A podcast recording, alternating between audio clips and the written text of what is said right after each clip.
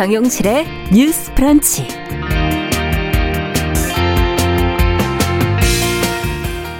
안녕하십니까 정용실입니다. 최근 국민의힘에 대한 여성의 지지율이 하락하면서 일부 계층을 집중 공략해온 그간의 전략 또 그리고 이준석 대표와 대선 주자들의 젠더 의식을 돌아봐야 하는 거 아니냐 하는 지적이 나오고 있습니다.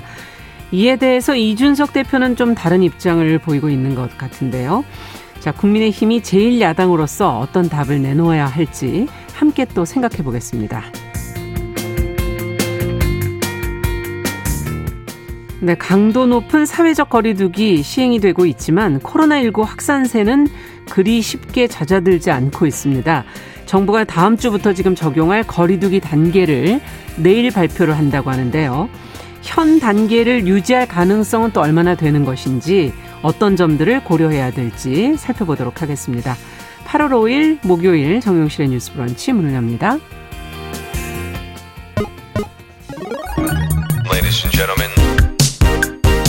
새로운 시각으로 세상을 봅니다.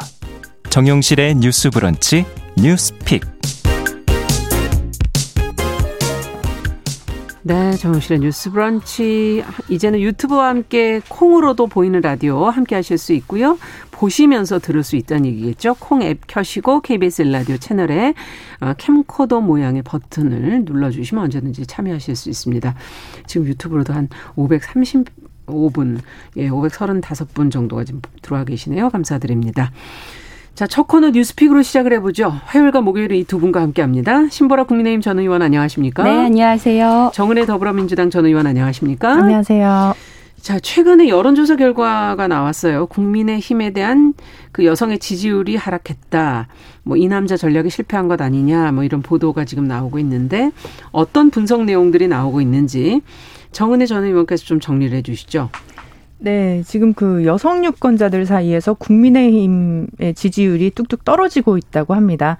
4.7 재보궐선거 이후에 2030 세대의 남성 표심만을 바라보며 편향된 젠더 인식에 편승한 결과라는 분석이 있는데요. 네. 이제 문제는 또 앞으로의 대선입니다. 그 예. 윤석열 검찰총장이 국민의힘에 입당하면서 보수 대 진보 이런 양자 구도가 더 선명해졌는데 양자 대결에서는 그 1%의 표심이 굉장히 아쉬운 법이죠.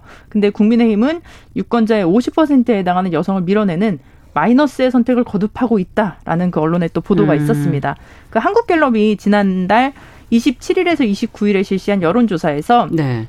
그 더불어민주당의 지지율은 35%, 국민의힘 지지율은 28%였습니다. 예. 근데 두 정당에 대한 남성들의 지지율은 32%대로 같았지만 여성들 사이에서는 국민의힘 24%, 민주당 39%의 격차가 상당했습니다. 음. 특히 그 20대 여성과 30대 여성에 주목해 볼 필요가 있는데요. 네. 20대 여성의 11%가 국민의힘을 지지했고요.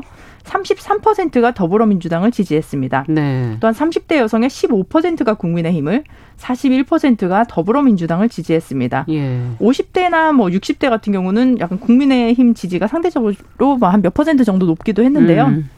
주로 2030이군요. 네네. 네. 그리고 지금 국민의힘 내부에서는 이제 젠더 이슈가 떠오를 때마다 국민의힘 의원들이 공개적으로 목소리를 내길 좀 꺼려하는 부분도 있습니다. 음. 그 대부분은 잘 몰라서 공격이 두려워서 이런 그 이유를 대기도 하는데요.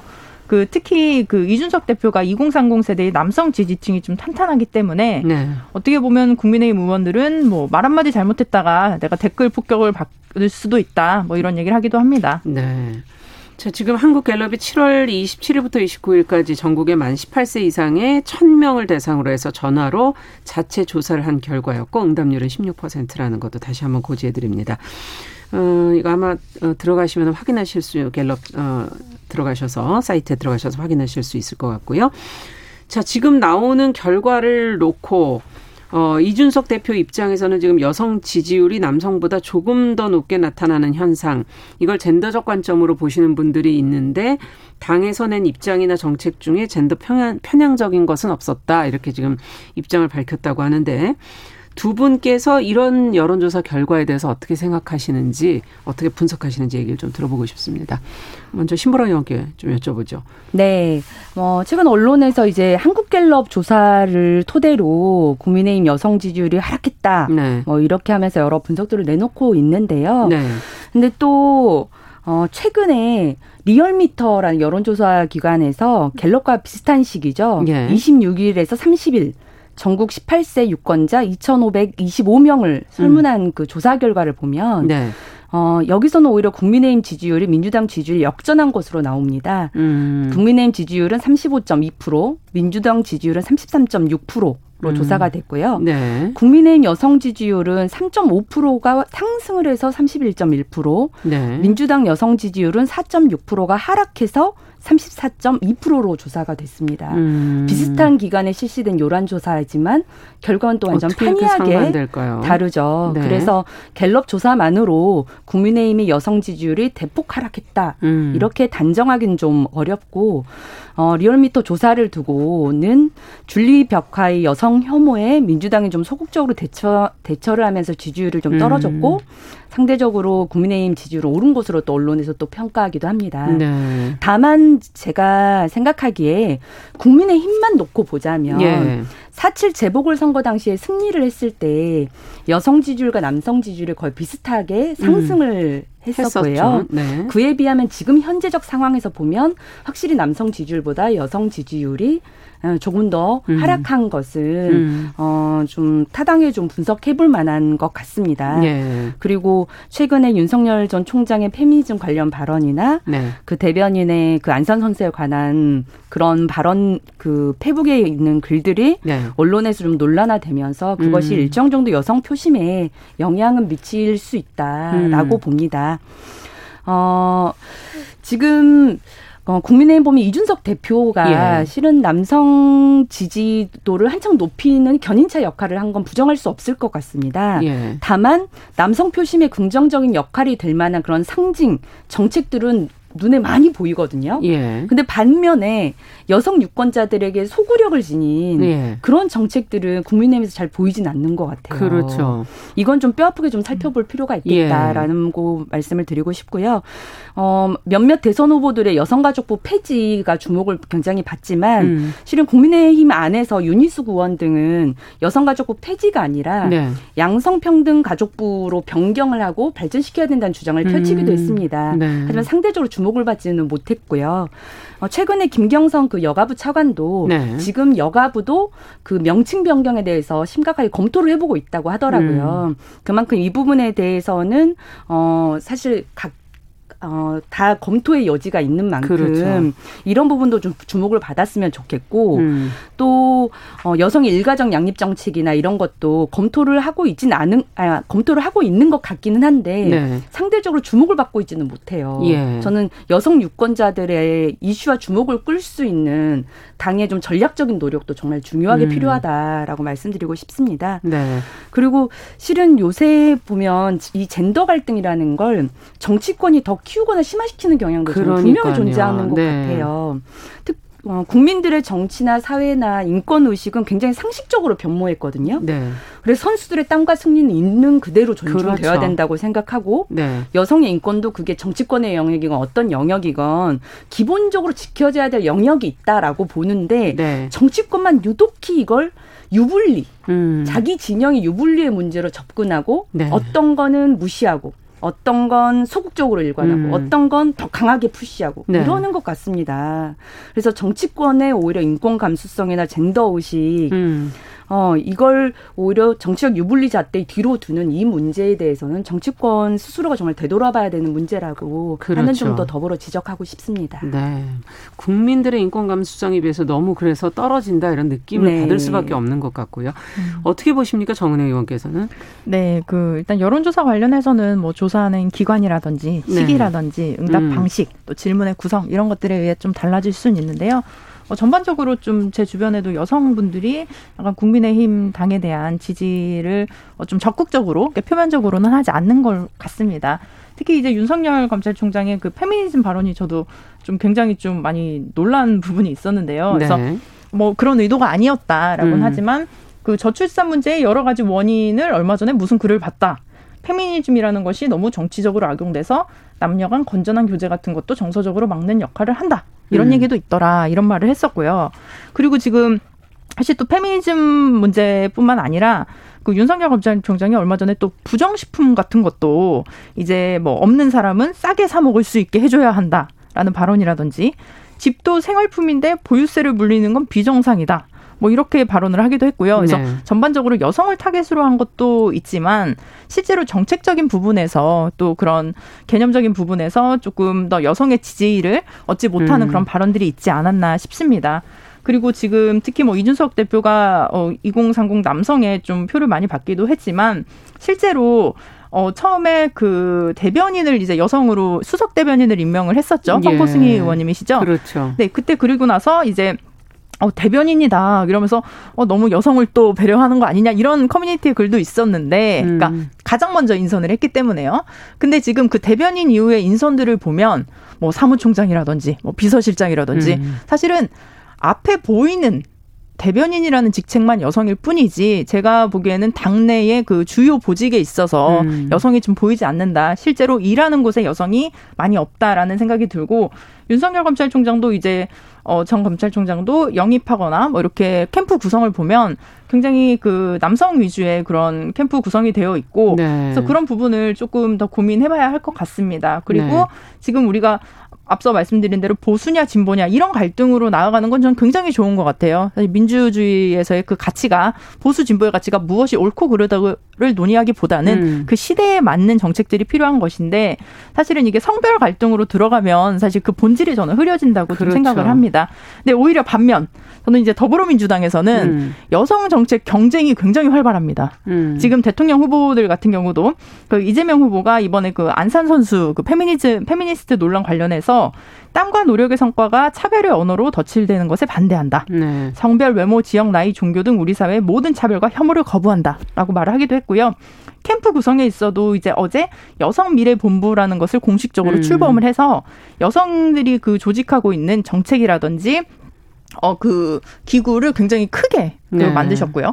그 다음에 영입이나 뭐 조직 내에서 그런 인재들을 발굴하기로 했고, 이낙연 대표 같은 경우는 여성 공약을 굉장히 세부적으로 발표를 했어요. 그래서 음. 데이트 폭력 처벌 강화라든지, 그 다음에 제가 좀 마음에 들었던 거는 자궁경부암 백신을 국가가 책임져서 예. 예 이제 맞게 하고, 또 그다음에 암 경험이 있는 여성의 사회 복귀를 이제 국가가 책임지겠다라는 식으로 우리 당내에서는 굉장히 여성에 관한 정책이라든지 음. 여성의 인재를 이렇게 들어오게 하는 것에 대해서 굉장히 좀 관대하고 오히려 지금 경쟁하는 구조가 됐는데 저는 국민의힘도 그런 방향으로 나아가지 네. 않나 싶습니다. 네. 지금 헬레나 신님께서는 지지율 문제가 중요한 게 아니라 여, 여성에 대해서 기울어진 운동장을 좀 평평하게 만들어 보겠다는 정, 노력이 정치인들의 임무가 아니겠는가 이런 얘기를 해주셨고요.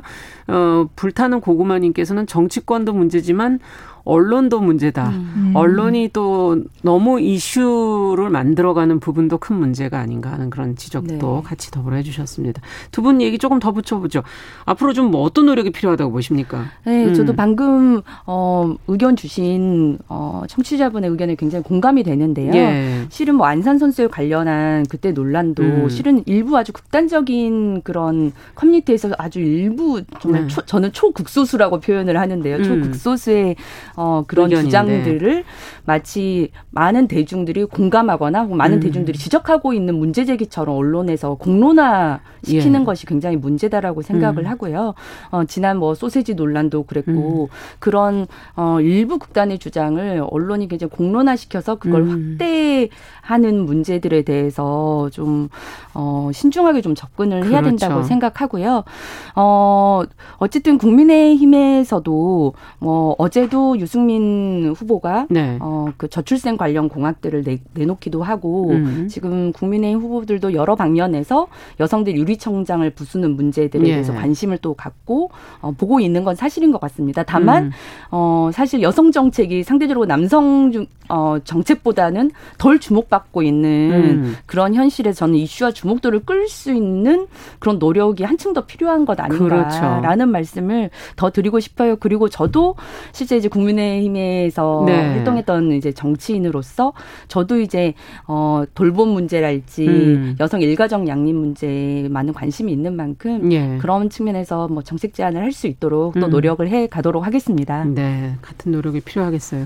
정은혜 의원께서도 한마디 더. 네, 그 가부장제라는 것에 어떻게 보면 여성이 좀 사회적으로 진출할 수 있는 기회가 박탈되기도 하죠. 근데 그렇죠. 저는 가부장제 자체도 남성에게 좋지 않습니다. 남성에게 그럼요. 과도한 책임을 좀 짊어지게 음. 되니까요. 이게 우리가 뭐 여성 정책이라는 게 여성들이 살기 좋은 나라 이게 아니고 사실 여성도 살기 좋고 남성도 그렇죠. 살기 좋고 아이도 살기 좋고 사실은 모두가 살기 좋은 나라로 가기 위한 하나의 그런 세부적인 저는 음. 방향이고 정책이라고 생각을 해요. 그래서 그 부분을 어떻게 보면 말씀하신 대로 여성, 남성을 이렇게 딱 구분을 하기보다는 물론 여성에 대한 정책이지만 이 정책 자체가 여성만을 대상으로 한 것은 아니다. 실제로 결국에는 어, 우리가 가정에서도 보면 엄마가 행복해 아빠가 행복한 거고 아빠가 네. 행복해 엄마가 행복한 거잖아요. 그런 식의 관점으로 우리가 좀 언론이라든지 정치 음. 하시는 분들이 특히 그런 방향으로 좀 이끌어가야 하지 않나 싶습니다. 네. 특히 두 분의 역할이 앞으로 미래에는 좀 더 중요해지지 않을까 그런 생각도 들기도 하네요. 자, 그러면 두 번째 뉴스 우리 관련돼서 좀 그 여성 정책에 관련된 걸 좀 더 살펴보도록 하죠. 지금 정부가 초등학교 돌봄 교실 운영 시간을 좀 연장을 하겠다는 지금 보도가 음. 나왔어요. 규모도 좀 확대할 것이다 이런 지금 계획이라는 게 나왔는데요. 교육부 발표 주요 내용을 좀 살펴보면서 혹시 또 좀 더 부족한 부분은 없는지 어떤 부분에 신경 써야 될지 같이 한번 고민해 보죠. 신보라 의원께서 좀 정리해 주시죠. 네, 교육부는 어제 초등 돌봄 교실의 질 개선 및 돌봄 업무 체계화를 위한 초등 돌봄 교실 운영 개선 방안을 발표를 했습니다. 네. 핵심 내용은 초등학교 돌봄 운영 시간을 오후 7시까지 연장하겠다는 것이고요. 네. 돌봄 교실도 내년까지 1,400시를 추가하고 교육청 주도의 거점 돌봄 기관도 시범 운행하는 것이 주요 내용입니다. 예. 현행 돌봄 시간은 대부분 1시부터 5시까지였는데요. 음. 유은혜 장관은 안정적인 돌봄 여건을 조성하기 위해서 학부모 수요를 반영해서 돌봄 제공 시간을 연장하기로 했다고 밝혔고 네.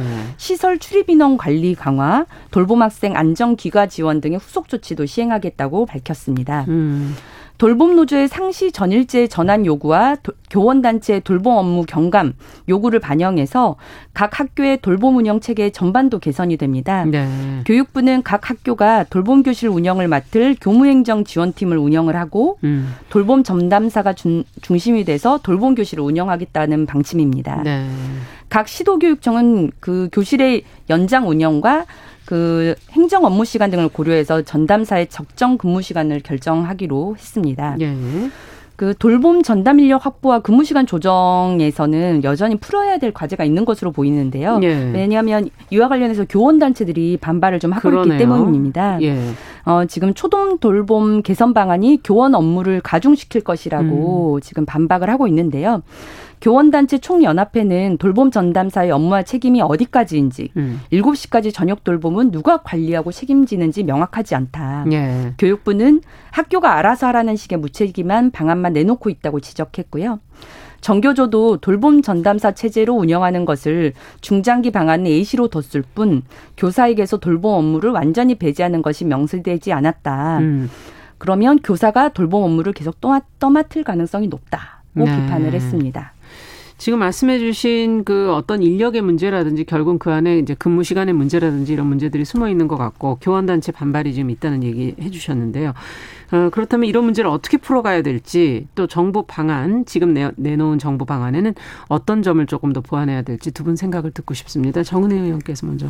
네, 이제 앞서 저기 앵커님께서도 이게 이게 다른 또 여성 정책이다라고 예. 하셨는데 저는 이게 여성 정책은 아니다. 예. 이게 어떻게 보면 아동 정책인 것이고 음. 사실은 가족 정책이지 네. 우리가 이것도 무의식 중에 여성이 육아를 전담하고 음. 여성이 일을 하기 때문에 사실은 그렇죠. 아이가 이렇게 오랜 시간 동안 학교에 있다라고 이렇게 네. 약간 어 가정을 하는 것 같아요. 근데 음. 그런 인식부터 우리가 조금 바꿔나가면 좋지 않을까 싶습니다. 네. 특히 그 사실 어제 정부에서도 어 물론 돌봄 시간을 연장하고 돌봄 교실을 늘리는 것 음. 굉장히 좋습니다. 저는 바람직하다고 생각하는데 지금 이 정책을 발표를 하면서 맞벌이 부부를 위해서 이런 정책을 하는 것이다. 그렇죠. 맞벌이 부부의 퇴근 시간을 고려한 것이다라고 예. 생각을 하는데요.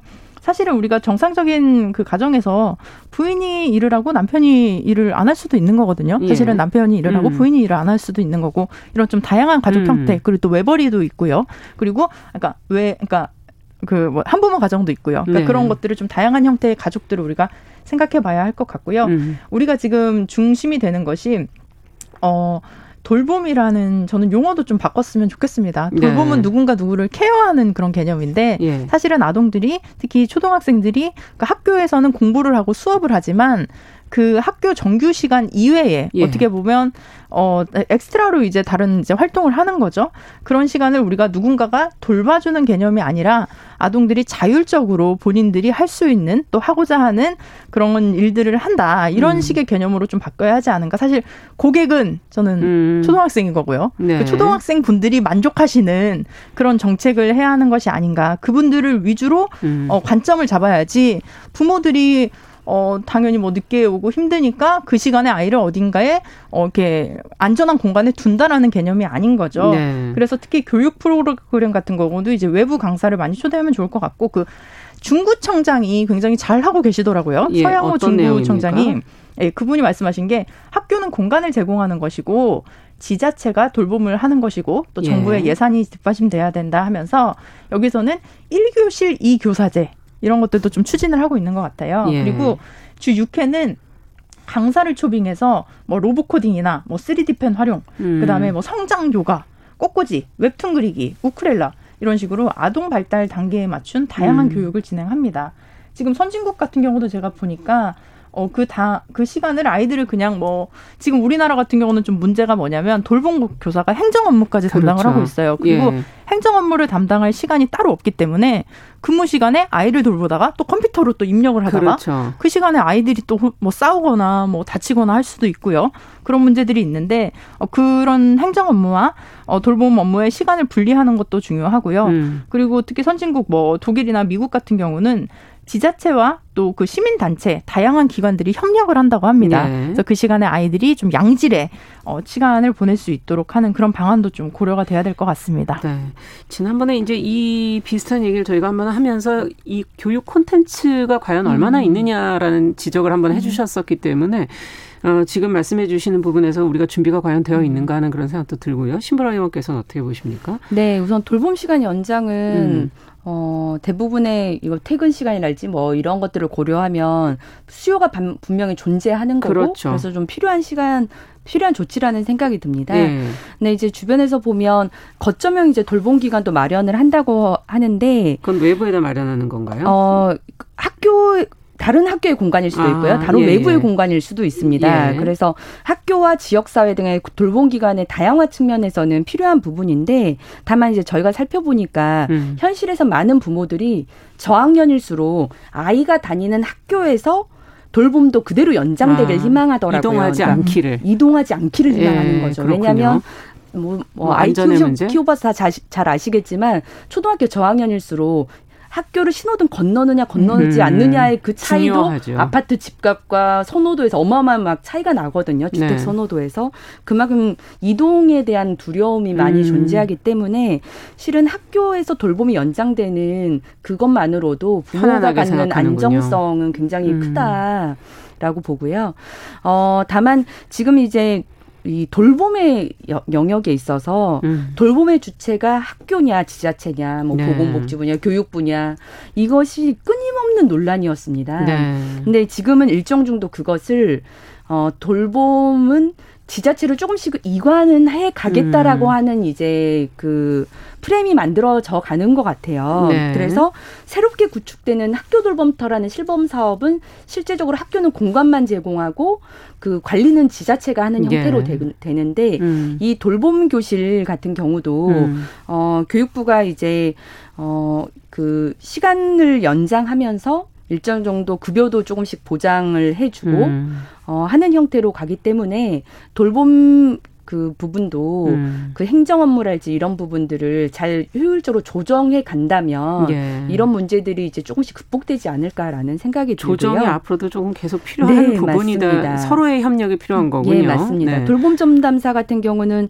지금 행정 업무 수업 준비 이런 것들은 근로 시간에서 배제되고 있, 있는데 그렇죠. 이번 조치로 인해서 돌봄 시간이 7시 로 늘어난 만큼 네. 어, 돌봄 시간 6시간에 한두 시간 행정 업무가 가능하도록 지금 하겠다라는 거는 이제 조치예요. 음. 교육부의 조치는. 네. 다만 근데 이 부분도 아마 어, 진행이 되도록 조금은 논란이 있을 것 같아요. 음. 왜냐하면 돌봄 시간 또 연장된 만큼 그렇죠. 행정 시간이 그 안에서 보장이 되겠느냐라는 음.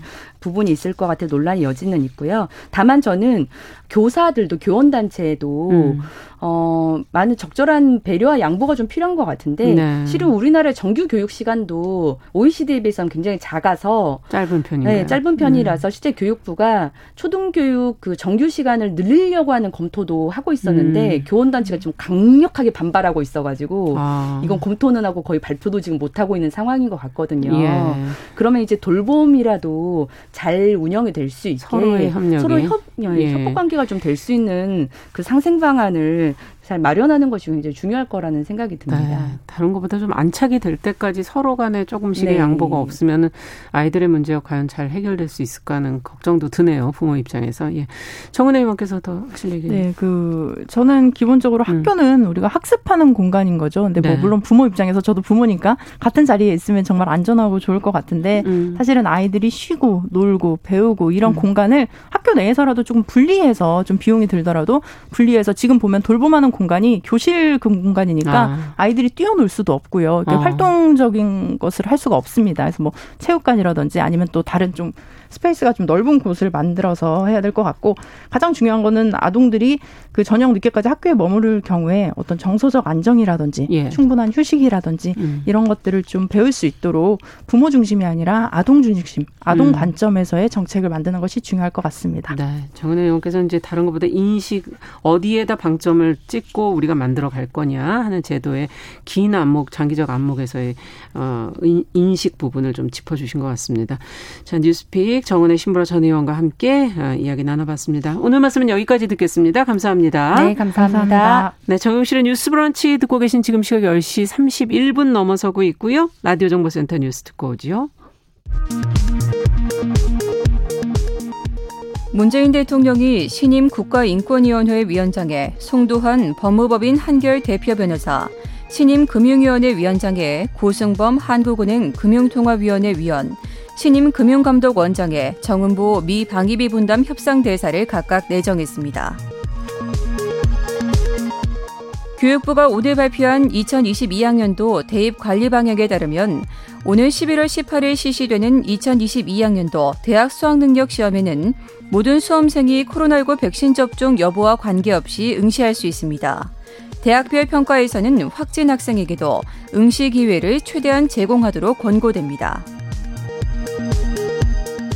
범여권의원 60여 명이 연장판에 돌리는 등 한미 연합훈련 연기 주장이 확산하는 가운데 더불어민주당 송영규 대표는 한미 간의 신뢰를 기초로 남북 관계를 풀어가야 한다며 한미 간 합의된 훈련은 불가피하다고 밝혔습니다. 북한이 코로나19 백신 국제 공동구매 프로젝트인 코백스의 백신을 지원받기 위해 필요한 준비 절차를 아직 완료하지 않았다고 유엔 아동기금 유니세프가 밝혔습니다. 북한이 완료하지 않은 구체적인 절차가 무엇인지 등은 공개되지 않았습니다. 지금까지 정보센터 뉴스 정한나였습니다.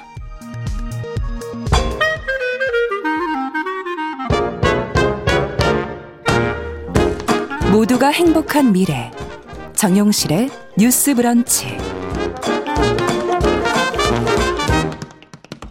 네, 정유실의 뉴스 브런치 듣고 계신 지금 시각 10시 33분입니다. 꼭 필요한 뉴스를 좀 귀에 쏙 들어오게 전해드립니다. 뉴스 속 KBS 보도본부 이호영 기자 자리해 주셨어요. 어서 오세요. 안녕하세요. 네, 어, 지금 다음 주부터 적용될 사회적 거리두기 단계 내일 발표가 된다 그래서 지금 다들 기다리고 계시는데 어떤 결과가 나올지 지금 코로나 19 확산세가 잘 안 잡혀요. 네, 오늘도 확진자가 1,776명이 나왔습니다. 예. 거의 한 달 가까이 매일 1,000명 넘는 확진자가 나오고 있어요. 그러니까요. 7월과 8월이 이동량이 많은 휴가철이다 보니 개인 간 접촉으로 인한 확진자가 꾸준히 증가하는 추세입니다. 네. 지금 4차 유행 초기에는 수도권 중심이었던 것 같은데 지금은 점차 그냥 다른 지역으로도 좀 확대되는 것 같아요. 네, 한 달 전만 해도요. 그 확진자의 비율을 봤을 때 한 70% 정도가 수도권에서 나왔고요. 30% 정도는 비수도권에서 나왔어요. 예. 그런데 요즘에는 이 비율을 보면 수도권이 60%, 비수도권이 40% 수준이에요. 어. 수도권이 아닌 지역으로 확진자가 늘고 있는 추세입니다. 네. 지금 이제 수도권은 사회적 거리두기가 최고 단계 4단계에 지금 와 있는데 다른 지역 은 이보다 좀, 좀 낫지 않습니까? 네. 이래 이것이 풍선 효과를 가져왔다 이렇게 지금 지적하시는 분들도 계시고요. 네, 그런 지적 많이 나오고 있어요. 사실 우리나라가 일일 생활권이잖아요. 그렇죠. 그러다 보니까 수도권을 꽉 조였지만 이제 마침 휴가철이기도 하고 음. 비수도권으로 확진자가 자연스럽게 늘어나는 결과를 가져왔다고 이제 분석하고 있습니다. 네. 어, 비수도권 3단계, 수도권 지금 최고 단계인 4단계 그럼 이것이 한 번 더 연장될 가능성이 있다고 보시는 겁니까? 단계가 변화될 거라고 보십니까? 현재로서는 연장될 가능성이 크다고 그 예측되고 있습니다. 음. 수도권에 4단계가 적용된 지 벌써 한 달이 돼 가는데요. 확진자 증가세가 다소 둔화되면서 1,600명, 1,700명 수준에서 머물고 있지만 과거의 유행 때보다는 워낙 확진자의 사이즈가 커져 있는 상태예요. 그렇죠. 여기서 방역 경각심이 풀어지면은 확진자는 정말 눈덩이처럼 불어날 수 있습니다. 네, 예전에는 어떻게 해서 내가 걸리게 됐는지를 알 수가 있었는데 요즘에는 그걸 좀 잘 알 수 없는 그런 어, 분들도 꽤 계신 것 같고요. 네. 자, 방역 당국 입장에서는 잘못하면 또 너무 어, 방역 조치에 완화 메시지를 줄까 이것도 걱정하실 것 같긴 해요. 네, 실제로 6월 말에 정부가 백신 접종을 독려하기 위해서 백신 맞은 사람들에게 야외에서 마스크 벗게 해준다든지 여러 가지 혜택을 주는 대책을 발표하기도 했었는데 네. 공교롭게도 이게 방역 수칙 완화의 메시지로 들렸어요. 음. 이후에 델타 변이가 유입되면서 확진자가 크게 늘어나는 상황이 됐죠. 그렇군요. 그리고 7월, 8월이 지금 이제 고비가 된 건데 백신 접종은 그럼 어떻게 돼 가고 있습니까? 코로나19 백신을 1차 접종한 사람이 2천만 명을 넘었습니다. 음. 국민의 40% 정도, 정도가 1차 접종을 마친 겁니다. 예. 백신 접종을 완전히 완료한 사람은 전 국민의 14% 수준입니다. 2차까지 다 하신 분. 네. 네. 근데 우리나라 경우에는 백신만 공급이 되면 아주 빠른 속도로 맞출 수 있는 인프라가 잘 구축되어 음. 있다는 게 전문가들의 설명입니다. 그러면 백신 공급이 제일 중요한 문제네요. 그렇죠. 네. 그 하반기로 접어들면 이 백신 공급이 조금 숨통이 트일 것 같은 분위기예요. 이달에 들어올 물량이 2,900만 회분인데 화이자 백신 253만 회분이 어제 항공편으로 들어왔고요. 네. 경북 안동 공장에 있는 아스트라제네카 백신이 4일간 355만 회분이 또 출하됩니다. 네. 모더나 백신도 이번 주 안에 130만 회분이 도입될 예정입니다. 네. 내년도는 어떻게 됩니까? 지금 또 뭐 부스터샷 어 언급이 되면서 해외에서 지금 내년도 추가 백신 도입이 있느냐 없느냐 이런 것도 지금 많이 논의가 되던데요. 네, 코로나19 백신 같은 경우에는 얀센은 한 차례만 접종하면 되고요. 나머지 백신은 두 차례 접종하게 돼 있어요. 네. 근데 이제 변이 바이러스도 계속 유입이 되고요. 또 시간이 지나면 백신 접종한 이후에 항체 능력도 좀 떨어지기 때문에 아. 정부가 4분기에 이제 추가 접종, 이제 부스터샷이라고 하는데요. 예. 이 계획을 갖고 있습니다. 네. 어떻게 됩니까? 그 진행 상황은? 네, 정부가 내년도 백신 계약이 거의 마무리 단계에 들어섰다고 말하고 있거든요. 예. 대략 5천만 회분 정도를 들여오려고 하는데요. 우리 국민의 6살 미만 어린이를 제외하고 거의 모두 맞을 수 있는 그런 분량입니다. 네. 자, 어떻게든 빨리 백신이 이제 어, 도, 도입이 되는 것이 좀 순조롭게 빠르게 진행이 돼서 집단 면역 형성이 좀 되기를 기대를 해보면서 자, 다음 소식은 올림픽 소식으로 좀 가보죠. 도쿄올림픽 지금 배드민턴 경기에서 중국 선수가 뭐 욕설을 했다 이런 지금 논란이 있어요. 네. 지난달 27일이었어요. 한국과 중국의 배드민턴 여자 복식 조별리그 3차전에서 벌어졌습니다. 네. 중국의 천칭천과 자이판, 한국의 김소용과 공이용 선수가 맞붙었을 때 발생했습니다. 네. 선수들이 경기 중에 이제 파이팅도 외치고 기합도 넣고 그러잖아요. 음. 그런데 이제 천칭천 선수가 외친 단어가 문제가 됐어요. 뭔 단어길래? 그러니까 이 선수가 경기 중에 워 XX라는 말을 계속했는데 예. 이게 중국의 욕설이라는 거예요. 저희 아, 선수들은 알 수가 없지만 그렇죠. 경기를 봤던 홍콩과 타이완 시청자들이 이게 중국어로 욕설이라는 걸 알아듣고 문제 제기를 한 겁니다. 네. 그 선수 반응은 어떻게 나오고 있어요? 논란이 계속되니까요. 이 청친청 선수가 SNS에 오해하게 돼서 아, 오해하게 해서 죄송하다. 경기를 이기려고 독려한 것인데 발음이 안 좋았다. 이렇게 해명은 했거든요. 네. 그런데 중국 본토에서는 오히려 이걸 응원하는 분위기까지 있었습니다. 어. 올림픽 종달새라고 별명을 붙여주기도 하고 영어로 와치 아웃이었다. 상대에게 조심하라고 알려준 배려였다. 문제없다. 이런 반응을 보였습니다. 네. 이렇게 욕설을 하게 되면 어떻게 되나요? IOC 국제올림픽위원회 뭐 제재 같은 건 없는 겁니까? 어, IOC는 경기 중에 욕설 행위를 한 것에 대해서 명확한 규정을 따로 두고 있지는 않습니다. 그런데 세계 배드민턴 연맹은 경기 중에 심판이나 관중에게 또렷이 들릴 정도로 크게 모독적인 발언을 하면 안 된다고 규정하고 있습니다. 네, 이게 원래 스포츠맨십에 좀 어, 위배되는 거 아닌가 이런 그렇죠. 생각도 드는데요. 예. 우리나 뭐 아니면 중국 측 우리나라 입장에서는 이제 중국 측에 좀 항의를 공식적으로 해야 되는 건가 뭐 이런 생각도 해보게 되고요. 네, 대한 배드민턴 협회가 대응에 나섰습니다. 협회는 세계 배드민턴 연맹의 공식 항의 절차를 진행하고 있습니다. 네.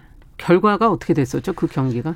이 경기에서 우리 선수들이 졌어요. 이제 결과적으로는 이제 청칭천 자입하는 은메달을 땄고요. 네. 김소영, 공이용은 동메달을 땄어요. 음. 우리 선수들은 시상대에서 중국 선수들을 만났는데 참 성숙한 모습을 보여줬습니다. 우리에게 욕설과 비속어로 모욕을 줬던 상대 선수지만 중국 선수들에게 밝은 모습으로 축하를 전하고 기쁨을 나누는 모습을 보여줬습니다. 네, 한수 위의 모습이 아닌가, 진정한 스포츠맨십이 아닌가 하는 네, 생각도 맞습니다. 드네요. 네. 자, 다음 소식 가보죠. 패스트푸드점 맥도날드 소식인데. 네, 세계적인 햄버거 패스트푸드 브랜드죠. 맥도날드가 폐기 대상으로 정한 햄버거 빵 같은 식자재를 버리지 않고 그대로 다시 사용해온 사실이 드러났습니다. 음. 네, 공익 신고자가 제보한 영상을 KBS가 입수했는데요. 예. 햄버거 빵 겉봉지에 유효 기간이 적힌 스티커가 붙어 있는데 예. 요거를 이제 하루 정도 연장하는 스티커를 이제 덧붙인 게 확인이 됐어요. 네. 제, 버리지 않고 또 쓰려고 스티커를 이렇게 덧붙인 거다 이 말인군요. 그렇죠. 이제 유효 기간이 지났으면 버려야 되는데 음. 이걸 이제 스티커 가리라고 업계에서 표현을 하더라고요. 아. 이제 햄버거 빵뿐만 아니라 또띠아에도 이런 스티커 가리를 한 게 확인이 됐습니다. 아. 근데 공익 신고자는 주로 다음 날 쓸 재료를 준비할 때 이제 전 이제 오늘 남은 재료에다가 새로 출력한 스티커를 덧붙였다 이렇게 설명했어요. 예. 또 이렇게 유통 기한이 지난 재료를 다시 사용하는 게 지속적이고 반복적으로 일어났다고도 강조했습니다. 네. 맥도날드에서는 공식적으로 어떤 입장을 내놓고 있나요? 그 스티커 가리를 했다는 사실은 인정을 했습니다. 하지만 음. 이런 일이 벌어진 건 아르바이트생 한 명의 잘못된 판단 때문이었다고 설명했고요.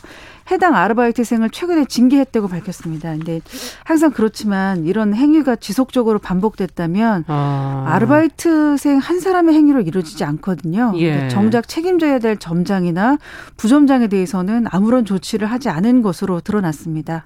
사실 이런 공익 제보로 드러난 사건은 어, 어떤 형식으로든 좀 책임을 져야 되는 거 아닌가요?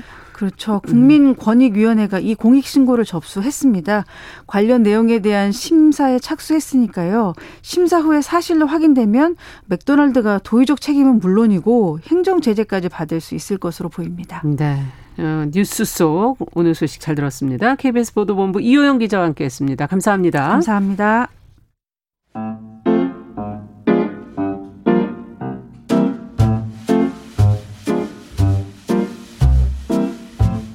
정용실의 뉴스 브런치는 여러분과 함께합니다.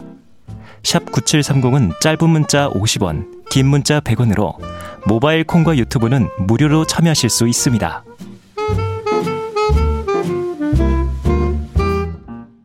네, 대형 서점에 매대에서 보기 힘든 그런 책들, 좋은 책들을 골라서 저희가 소개해드리는 시간이죠. 동네 책방. 오늘은 남정미 서평가 잘해주셨어요. 어서 오세요. 안녕하세요. 반갑습니다. 코미디언 네. 서평가 남정미입니다. 네, 오늘은 뭘 읽을까요? 네, 오늘은 오늘 동네 책방 우리 코너명과 딱 맞는 책 가지고 왔습니다. 어. 동네에 관한 책 가지고 동네에 왔습니다. 관한 책. 예, 유이영 작가의 합정과 망원 사이 아. 맛있게 읽어보도록 하겠습니다. 네. 일단 저자 유희영은 신문 기자로 9년째 일하고 있습니다. 네. 사회부를 시작으로 지금은 경제부에 있고요. 7년간 서울 마포구 안에서 서교동, 연남동, 합정동 아. 등을 옮겨 다니며 살았습니다. 어. 사실 이게 이제 좀 월세나 이런 것 때문에 예. 쫓겨났다고 이렇게 책에서는 그렇게 표현, 슬프게 표현이 됩니다. 네. 프로 혼살러라고 할 수 있겠는데요. 혼자 산다해서 프로 혼살러. 네. 어. 이 책은 도시 한가운데 둥지를 튼 1인 생활자의 기쁨과 자붐 그리고 잘 먹고 놀고 쉬는 보금자리를 위한 7년의 기록이 음. 담겨 있습니다. 네. 제목이 합정과 망원 사이. 어, 무슨 예전 책 이름 중에 보면 냉정과, 열정, 열정 사이. 뭐, 네. 딴책 이름도 생각나는. 일단 작가가 음. 정말 합정과 망원 사이에 음. 삽니다. 아, 그래서 네. 이렇게 붙인 거죠? 예, 예. 음. 어, 행정구역상으로는 합정동 주민이고요. 아. 그리고 요 동네 산지 2년이 다 되어서야 아, 뭐 박짝박짝하고 사람들 많이 간대는데 망원시장 이러면서 이제 걸어서 5분이면 도착하는 망원동에 아, 가봅니다. 그렇게 가까운 데 사셨군요. 예. 어, 책에 보면 알고 나서 망원동을 알고 나서 음. 뺀질나게 드나들었다. 이런 표현이 적혀 있어요. 네. 합정과 망원 사이에서 겪은 따뜻한 일, 일상들이 적혀 아, 있습니다. 그렇군요. 작가가 본 합정과 망원은 저도 가봤거든요. 네. 저희 회사에서 가까운 편이잖아요. 맞아요. 합정이. 예, 합정과 망원 가보는데 어떤 점이 차이가 있을까 궁금하네요. 예. 일단 망원은 합정에 비해 더 생활인들의 공간답다라고 분석을 합니다. 어. 5분 사이의 거리지만 평일 저녁에 일단 보면 합정은 직장인들의 회식으로 붐비고 음. 망원은 슬리퍼를 끌고 나온 1인 가구들 십수년째 살고 있는 터줏대감 주민들이 섞여 살고 있는 생활인들의 아. 공간이다라고 표현을 하고 있습니다. 예. 또 합정의 상징이 위압적으로 뾰족뾰족 솟은 그 주상 복합 건물이라면 그렇죠. 지하철역 있는데. 그렇죠. 예. 5분 거리에 있는 망원의 랜드마크는 뿅뿅 대중 사우나. 이게 상징입니다. 아, 그렇군요. 또 정장을 입은 채 출근하는 곳이 합정이라면 음. 정장 입고 사람들이 퇴근해서 세제를 사들고 나가는 곳이 망원. 아. 이런 느낌입니다. 좀 더 인간적이라고 볼 수 있겠죠. 그러네요. 근데 아까 이제 기자라고 얘기해 주셨고 프로 헌살러라고 얘기해 주셨는데 네. 왜 이런 책을 쓰게 된 걸까요? 어, 왜 사람이 사정을 알고 나면 아유, 그랬어? 아유, 그럼 진작 말하지. 내가 그럼 이해했지. 뭐 이런 느낌들이 있잖아요. 네. 너그러워지고 알고 보면 좀 품어주고 음. 싶고 그런 것들. 작가가 동네를 오고 가면서 동네에 관한 서사들이 하나씩 쌓이니까 음. 동네 곳곳이 그렇게 사랑스럽게 시작하더라는 거예요. 그렇군요. 비록 이제 자가 건물이 없는 2년짜리 떠도는 세입자지만 음. 자가 소유가 아니더라도 정서적으로 이 동네에 뿌리를 내릴 수 있는 방법들을 아. 터득했고 그래서 그렇게 얻게 된 에피소드들을 동네 이야기를 기록해야겠다라고 생각을 했습니다. 예. 처음에는 온라인 플랫폼에 연재를 하게 됐는데 네. 어, 생각보다 동네를 흠모하면서 사는 많은 사람들이 있었던 거예요. 지지가 있었군요. 네네. 그래서 사랑을 받아서 음. 책으로 출간하게 되었습니다. 네. 사실 이렇게 서울에 계신 분이 아니면 우리 프로그램 지방에서도 많이 들으시니까요. 그렇죠. 이렇게 말씀드리면 지리적이나 위치적으로 합정 망원 아무리 설명해도 안 와닿을 거라는 거 알고 있습니다. 음. 책에서 말하는 중요한 포인트는 동네 이름이 아니라 음. 사랑스러운 동네, 음. 서사를 쌓아가니 나의 동네가 되더라라고 아, 포인트를 지금 그걸 한번 해보자 이런 의미로 책을 고르신 거군요. 예, 예, 맞습니다. 맞아요. 네. 어느 공간에도 뭐 의미를 부여하고 이름을 부여하고 해야지 그것이 내 공간으로 안으로 내 가슴 안으로 들어오게 되는 것처럼. 예, 맞습니다. 네, 서사를 한번 쌓아가 보자. 네, 네. 자, 그러면 뭐 책의 내용을 이제 좀 들여다봐야 되겠죠? 네. 혼자 사는 1인 여성 독립자는 어떻게 동네의 서사를 쌓아왔는지 음. 책의 내용을 드라마타이즈로 조금 구성해 봤는데요. 주인공은 음. 용실이. 제가 하라는 네, 얘기죠? 부탁드립니다. 자, 네. 들어보시죠.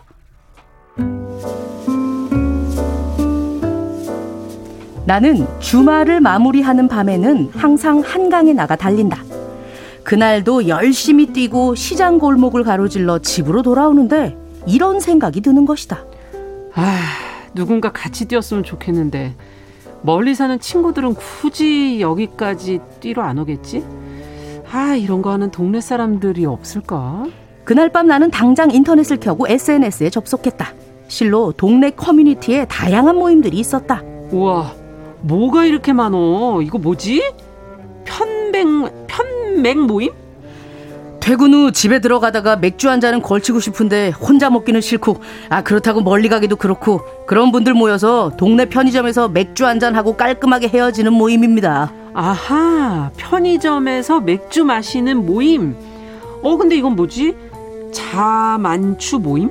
안녕하세요. 신입 회원을 모집합니다. 저희 자만추는요, 자연스러운 만남을 추구하는 모임이에요. 일단 자기소개서 3일 안에 올리셔야 되고요. 나이랑 직장, 성별 밝히셔야 되고, 한 달에 최소 두 번 정기 모임에 참석하셔야 정회원 될 자격이 있습니다. 아, 이거는 나하고는 뭔가 맞지가 않는 거야. 그냥 아까 그 편맥 모임이나 나가볼까? 결국 편맥 모임에 나갔고, 몇 번의 회동을 거치니 괜찮은 동네 사람들과 친분이 쌓였다.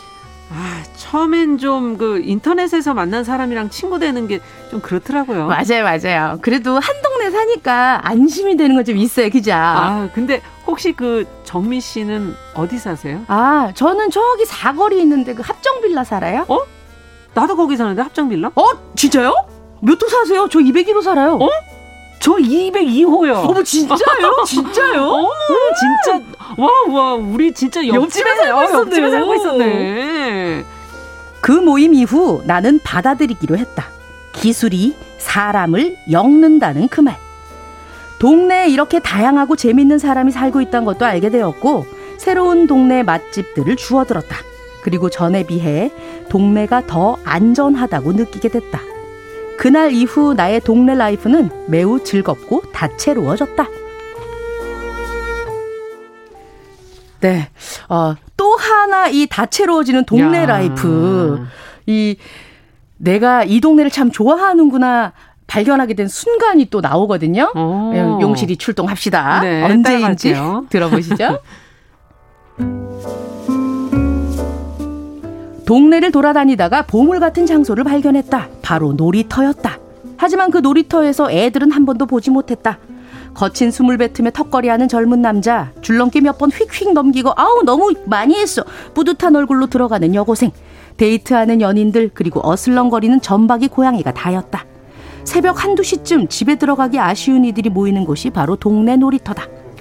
바로 앞 편의점 불빛 덕분에 항상 환하고 혼자 산책하기에도 나쁘지 않다. 그러던 어느 날 그네를 타고 있는데 정자 위에 이불로 둘둘 싸놓은 무언가가 보였다. 어, 저거 저거 뭐야? 가까이 가보니 누에 고치처럼 이불 안에 돌돌 쌓인 채 꼼짝 않고 자고 있는 사람이 있었다. 어머머, 낮에 놀이터에 들렀을 땐 없었는데. 낮엔 동네 어딘가를 배회하다 다른 사람들에게 방해가 되지 않는 늦은 밤 놀이터로 귀가해 잠을 청하는 듯했다. 아, 여기가 그의 거처로구나. 어느 밤 친구와 함께 놀이터로 가서 수다를 떨었다. 아우 그러니까 용실아 그래가지고 내가 아우 야 그 많은 짐을 짊어지고 버스를 잡으려고 우사인 볼트처럼 뛰었다는 거야. 아이고 참 진짜. 야야야야야야. 왜? 잠깐만 조용히 해봐. 왜? 밤에 밤엔 여기가 저 아저씨 집이야. 야 여기서 자는 저 아저씨가 잘못이냐 아니면 내가 조금 떠든 좀 떠든 내가 잘못이냐? 떠든 네가 잘못이다. 아, 내가 왜 그렇게까지 말했는지는 모르겠다. 평소라면 공공장소를 개인 공간인 양 차지하고 있는 저 아저씨를 돕기는 하고 쳐다봤을 텐데 이상하게도 그 아저씨의 공간을 존중해주고 싶었다. 동정심은 확실히 아니었다. 그냥 우리 동네 놀이터의 아저씨였다. 야, 야, 동네가 그려져요. 네. 놀이터는 어디나 있거든요. 맞아요. 근데 밤이 되면 아이들은 없죠. 아이들은 없어요. 없어요 낮에도 잘 없어요, 요즘에는. 예, 예.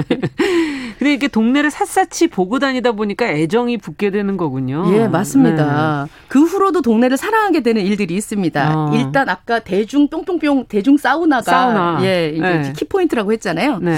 어, 저자는 동네 대중 목욕탕 투어를 돕니다. 아. 딱 맞는 곳을 발견할 때 그런데 그곳에 무심하게 때를 잘 미는 회신사까지 계시면 동네 사랑 포인트가 1위 또 올라갑니다. 동네 독서 모임도 들어가서 동네 친구들과 다가회를 하면서 이야기 보따리를 아, 풀기도 독서 하는데요. 독서 모임도 있고. 예. 야. 근데 이 초대를 받아서 깜짝 놀라요. 아니 낯선 사람 어떻게 초대하지 이런데 네. 원래 친구가 온다고 하면 대청소도 하고 정리도 하고 이러잖아요. 맞아요. 동네 친구들 그런 거 없습니다. 사람 불러놓고 딱히 집 치운 것 같지도 않고 고향을 떠나와 합정과 망원 사이에서 1인 가구로 사는 사람들은 요 동네에서 고만고만하게 해놓고 사는 걸 다 아는 거예요. 아. 할머니가 보내주신 시골에 그 도토리 묵을 텅텅텅 썰어서 잡수세요 야. 이러면서 내놓기도 하고요. 좀 편하군요. 그러니까. 맞습니다. 또 요 동네 특성상 혼자 사는 독립 가구들이 이상하게 생각하지 않습니다. 음. 어, 혼삶에 대비하는 친구들이 많아서 정보도 얻게 되고 그렇군요. 정서적 기반의 공부도 하게 되죠. 어. 또 문화센터 동네를 가는데 열정적으로 할머니가 얼마나 열심히 악기를 배우신지 몰라요. 잃어버린 야. 줄도 몰랐던 선물 받은 귀걸이를 찾아서 건네는 이웃을 보면서 많은 생각을 하게 됩니다. 네.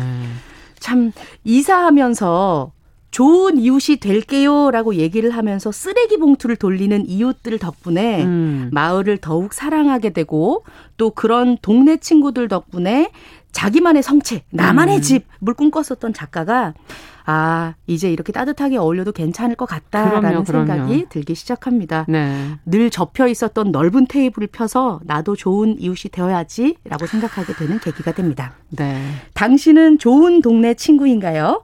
오늘부터라도 가까운 이웃에게 좋은 동네 친구 되기 도전해 보시면 어떨까요? 아. 조금 부끄러우시다면 가벼운 목례부터 시작해 보세요. 음. 마스크 속으로 살짝 웃으면서 말입니다. 음. 오늘은 유희영 작가의 합정과 망원 사이 맛있게 읽어보았습니다. 있습니다. 네. 아, 오늘 댓글이 많이 네. 들어왔어요. 아, 정말요? 네, 정미띠. 네. 네.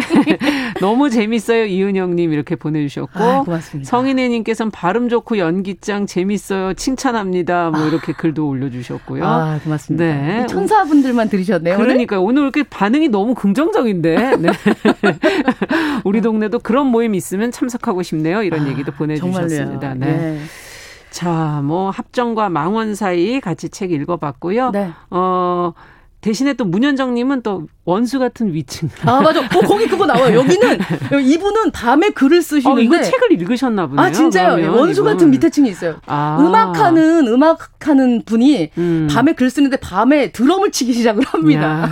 야, 그렇군요. 예. 어, 그런 얘기들도 담겨 있습니다. 네, 어딘들 없겠습니까? 맞아요. 오늘 같이 책 읽어봤습니다. 동네 책방 남정미 서평가와 함께했습니다. 감사합니다. 네, 고맙습니다. 정용실의 뉴스브런치 목요일 순서도 같이 인사드리고요. 저는 내일 오전 10시 5분에 다시 뵙겠습니다. 감사합니다.